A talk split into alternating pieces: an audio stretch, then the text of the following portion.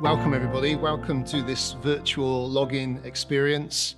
Uh, my name is Rob. Um, you may know me, I worship in the East, and it's my pleasure to bring you today this Good Friday message and the opportunity for us to take communion today, perhaps in a different way than we would have expected. Um, this isn't live, we are going to do a virtual communion. So if you do have bread and wine or juice with you ready, uh, that would be helpful at the end of this message. Can I just say to you, if you are watching this in isolation today and you are craving fellowship, can I remind you that in the Bible we read of many people who met with God in the wilderness, and the Greek word for wilderness literally means an isolated place. Think of Joseph and Jacob, Moses, Elijah, David, Job, John the Baptist, Paul, and of course, our Lord Jesus Christ all had wilderness experiences. And it's amazing that when in isolation, that God broke in and he spoke to his people and he met them powerfully. And I just want to pray now as we begin this time together that anyone who hears this and sees this uh, would also meet with God today and hear his voice uh, these are very different, changing circumstances. But my prayer today is that you would know the unchanging reality of the unchanging gospel of the unchanging God. Father, would you speak to us? Would you meet with us today? Would you impress upon our hearts the truth of the gospel and what it means that Jesus died for us? And we pray this in his precious name. Amen. Why do we take the time today to celebrate, to reflect, to remember the meaning of Good Friday? Even if it's through a screen, why are we taking some time to do this? And I think the simple answer is that what happened on Good Friday when our Lord Jesus Christ died on the cross is literally the most important moment, the most important event in the whole of human history. Something happened there that was eternal in its reach and in its significance. It seems that all history was pointing towards that moment and that everything that happens flows out of it. It was the most important moment in the history of the world. And yet you read the scriptures, and I don't think that there was literally a single person alive in the world at that time who actually knew what was happening when Jesus died on the cross. I mean, think about it. Across the world, there was countless multitudes of people, nations, and civilizations, and they are totally unaware of what's happening at Calvary. For them, it's far away and it's unseen. But then think about those who were in Israel, for those who were in Jerusalem on that day. Think of even those who would call themselves the people of God, the, the religious leaders of the day. There was no one whose voice rung out in realization in that moment of who Jesus was and why he had died. Think of the Romans, think of Pilate, the soldiers. I mean, even the centurion who said at the cross that Jesus was surely the Son of God didn't understand why he was dying and what it meant. And you know, Paul says to us in 1 Corinthians 7 talking of the gospel, he says, We declare God's wisdom, a mystery that has been hidden and that God destined for our glory before time began. Listen to this. None of the rulers of this age understood it, for if they had, they would not have crucified the Lord of glory. You know, it seems like Paul is saying that the Roman leaders, the Jewish rulers, they crucified Jesus because they didn't know why he came.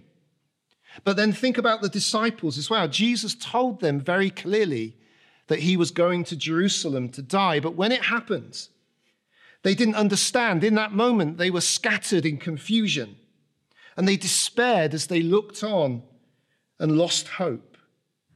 For them, they still thought the Messiah was a conquering king like David who was going to sit on a throne.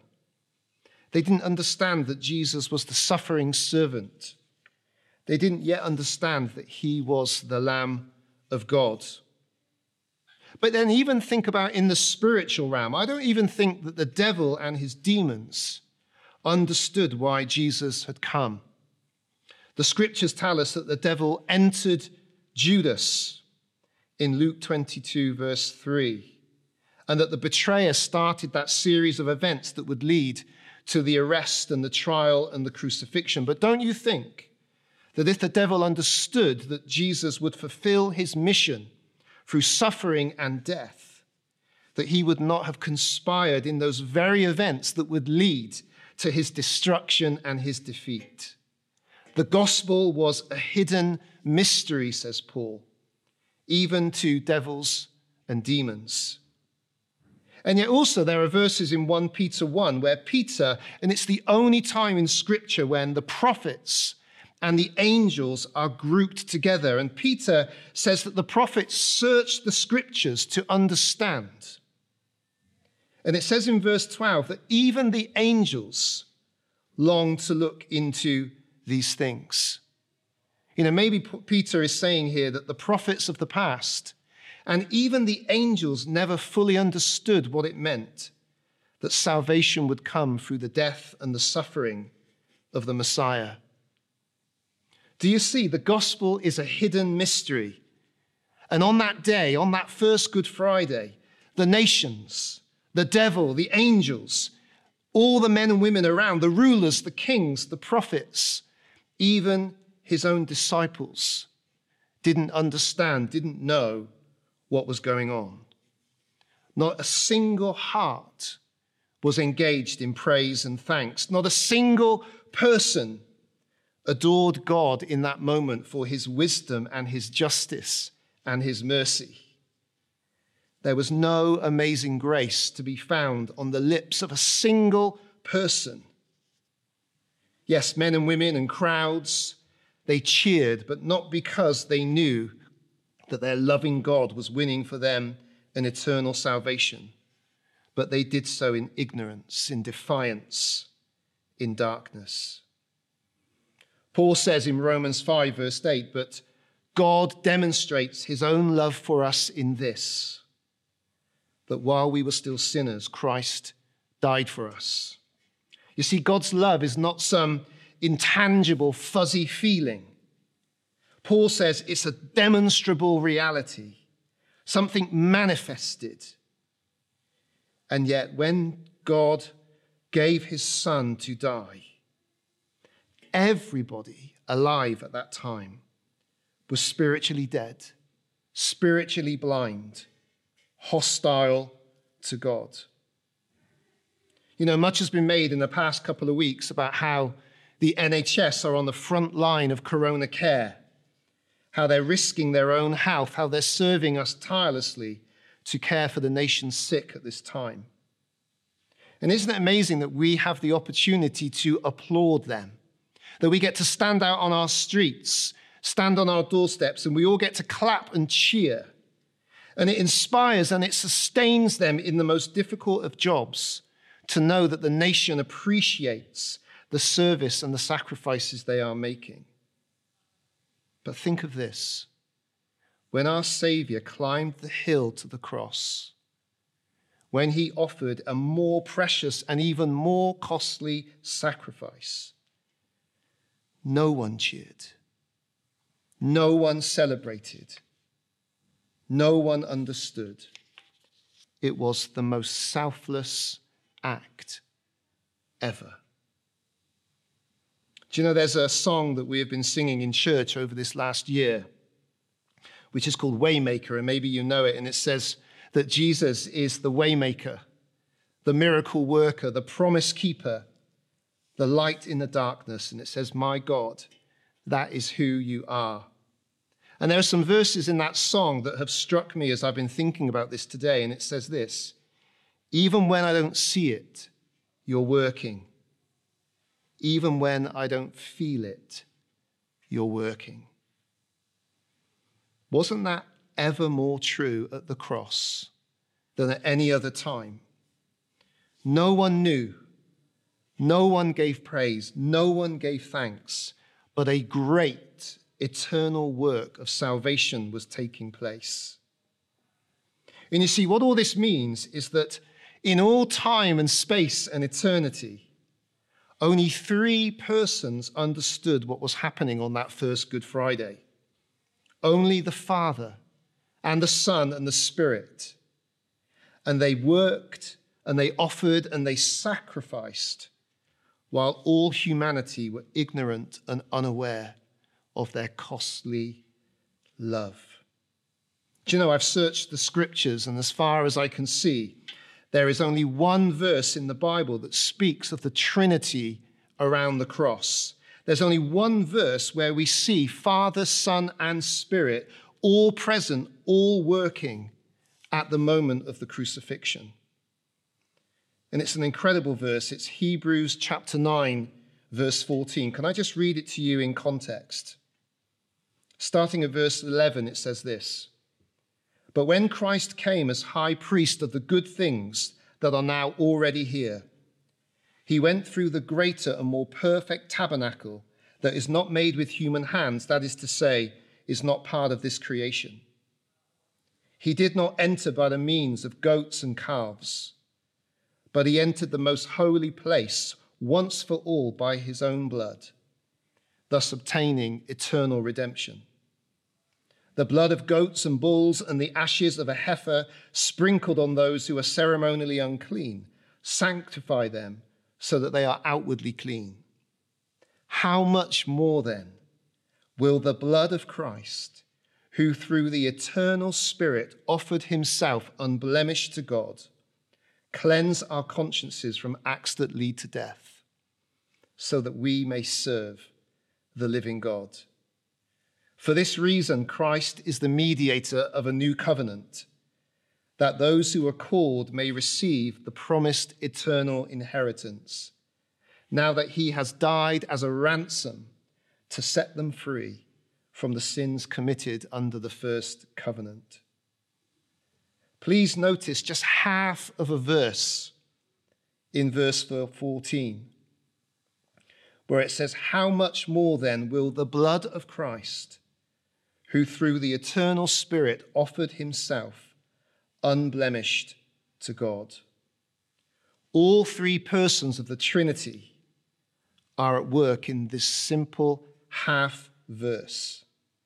And I want us to just reflect on this for a few moments today. Let's first of all look at what it says about the Son. It says that Christ offered himself and his blood unblemished. You see, Good Friday is about remembering, it's about reflecting that Jesus came into this world as the perfect man, that he alone is the only man who never sinned in thought or word or deed, that he is the unblemished, perfect lamb Remember, only a few weeks ago, we were looking in Exodus at the Passover and how the ancient Jews in Egypt were released from slavery through the sacrifice of a lamb, but it had to be perfect. Only a perfect lamb could be a sacrifice to release them and to set them free. And we know that only a perfect man could offer himself as a sacrifice to God for our sin only one who had no need of cleansing, who had no need of forgiveness, only one who was perfect was able to offer his life as a penalty for sin. And you know, the Greek tense in the phrase where it says offered himself really emphasizes that it was a free and voluntary offering of himself. I want you to know today that when Jesus died upon the cross, he wasn't forced. He wasn't coerced. He wasn't a victim of fate or circumstance. The Father didn't twist his arm. Today is about remembering that he offered himself willingly for you because he loves you with a precious, costly, unconditional love. Today is an opportunity to remember that his hands were willingly pierced for you. That he carried the pain and the shame of crucifixion for you. that he bore the curse and hell and abandonment for you. That is why we pause today. That is why we reflect, to remember again the precious love of the Savior for you and the costly sacrifice that he made. But please do notice, secondly, that the Father God is also in this verse. It says, Christ offered himself unblemished to God.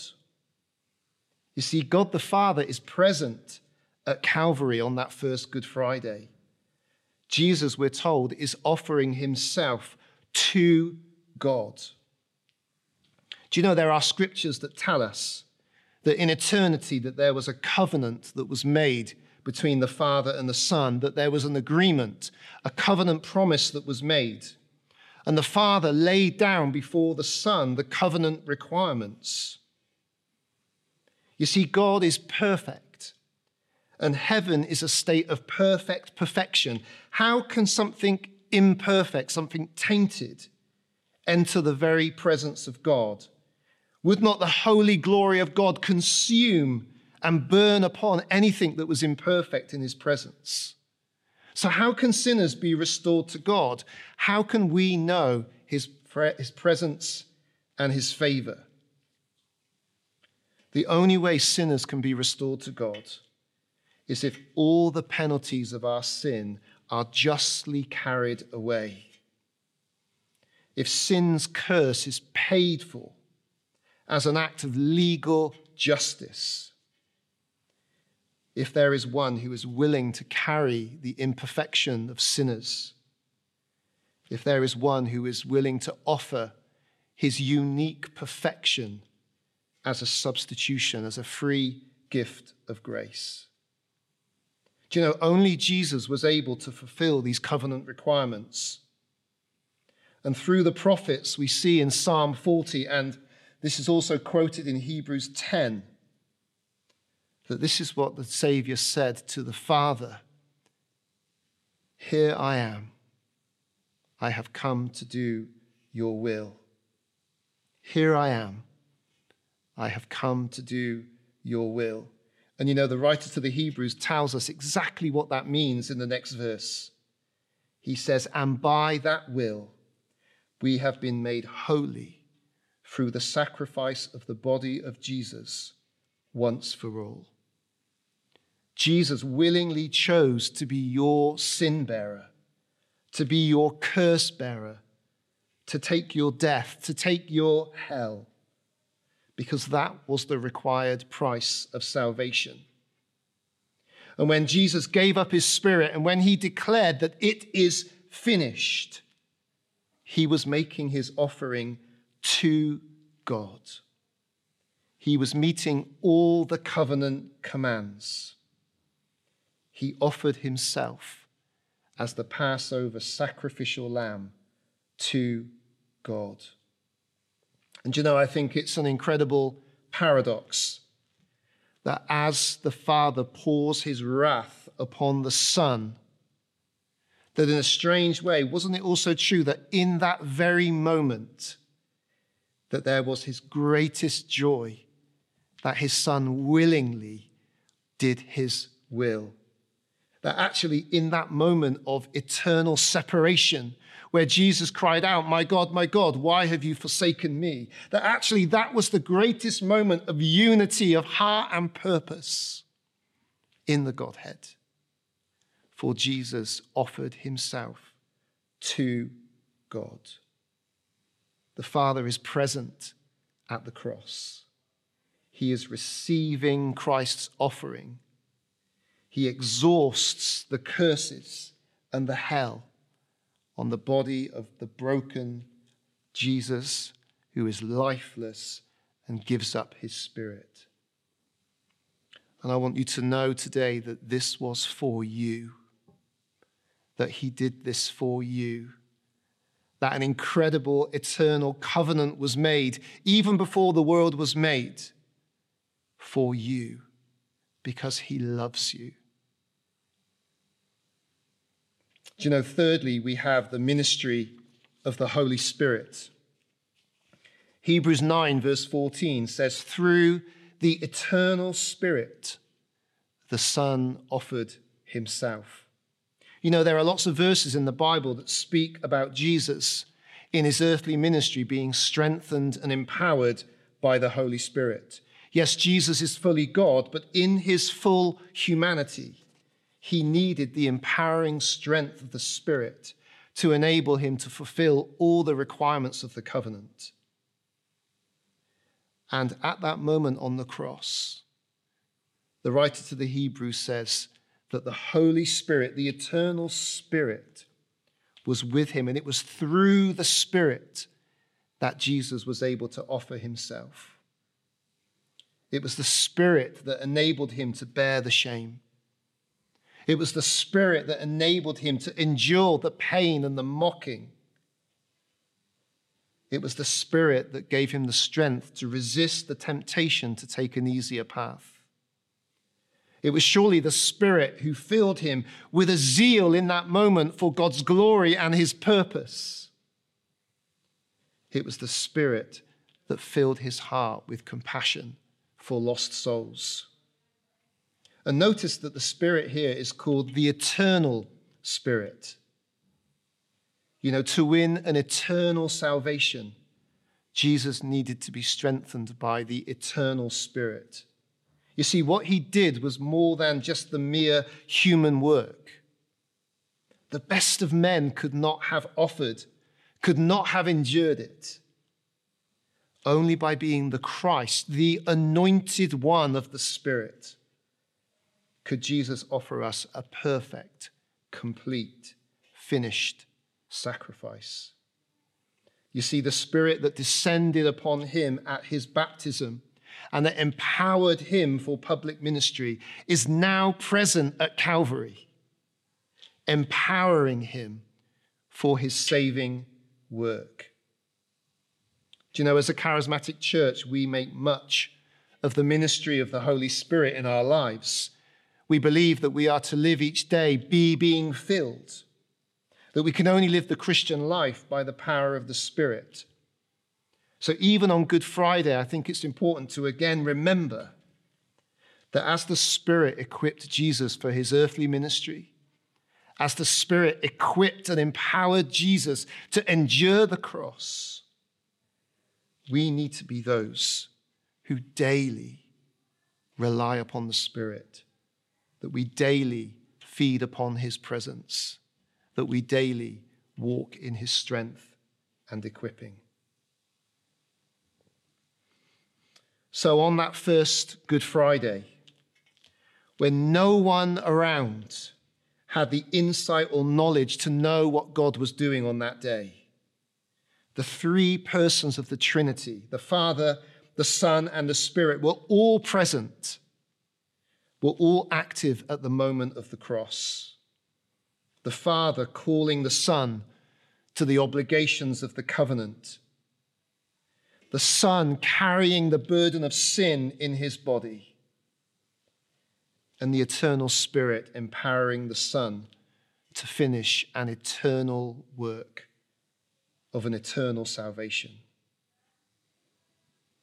And this is what we are to remember today. This is what we are to pause and to reflect upon today. That all three persons of the Godhead, in unity of purpose, were there at the cross.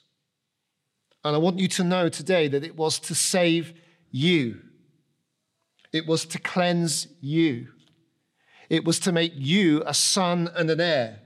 It was to make you a precious child of the Father. It was to make you a temple of the Holy Spirit. It was to give you what you could never earn or never pay for yourself a secure, perfect, eternal salvation. We want to give praise to our God. We want to give glory to the Son. And we want to worship the Spirit who empowered him to take that cross and to bear our sin and to drink the cup of wrath to the dregs. Let me just read this verse to you again. How much more then will the blood of Christ, who through the eternal Spirit offered himself unblemished to God, cleanse our consciences from acts that lead to death, that we may serve the living God? We're going to come to a time of communion now, and we're going to share this virtually together. Going to have the opportunity to remember again that as we feed upon the bread, that the bread speaks of his broken body, which was broken for you. And as we drink the cup, we remember that the juice, that the wine, pictures the blood of Christ that is precious, that is cleansing, that is covenant satisfying, that is poured out in love for you. Can I just read you a couple more verses before we take them together? This is from Mark 15, and it's Jesus in the garden. And it says, He said to them, My soul is very sorrowful, even to death. Remain here and watch. And going a little further, he fell on the ground and prayed that if it were possible, the hour might pass from him. And he said, Abba, Father, all things are possible for you. Remove this cup from me. Yet not what I will, but what you will. And he went away again and prayed, saying the same words. And again he came and found them sleeping, for their eyes were very heavy, and they did not know what to answer him. Jesus comes to the hour, the moment where he is to drink the cup of wrath to its very dregs. And in his humanity, he cries out, but he says, I have come to do your will. Not my will, but what you will, he said. And we take the bread and we break it, and we remember that Jesus' body was broken upon the cross for you, that he was nailed to the cross for you. And we take the bread and we eat it together with thanks in our hearts.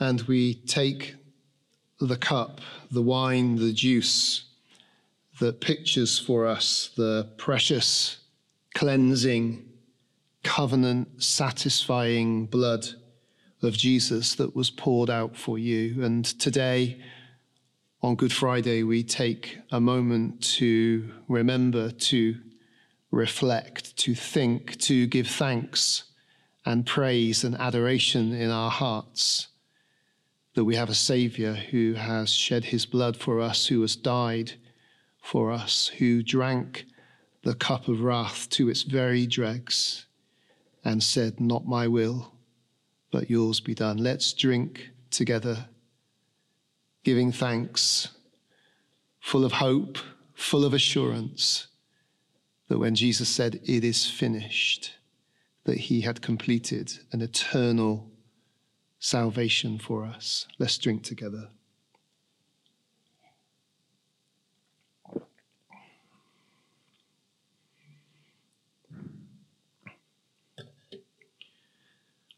We'll close our time together by praying, giving thanks. Let's pray together.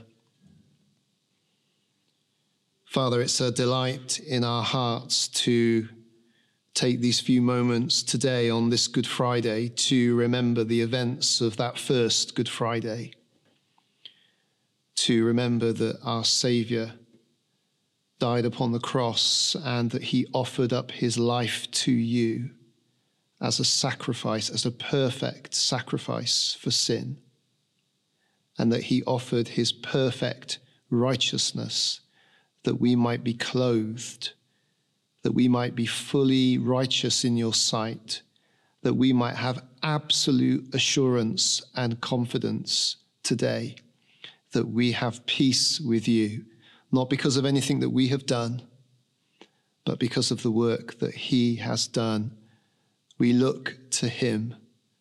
We give glory to him. We praise and we adore Jesus. We thank you for he who is the waymaker, the miracle worker, the promise keeper.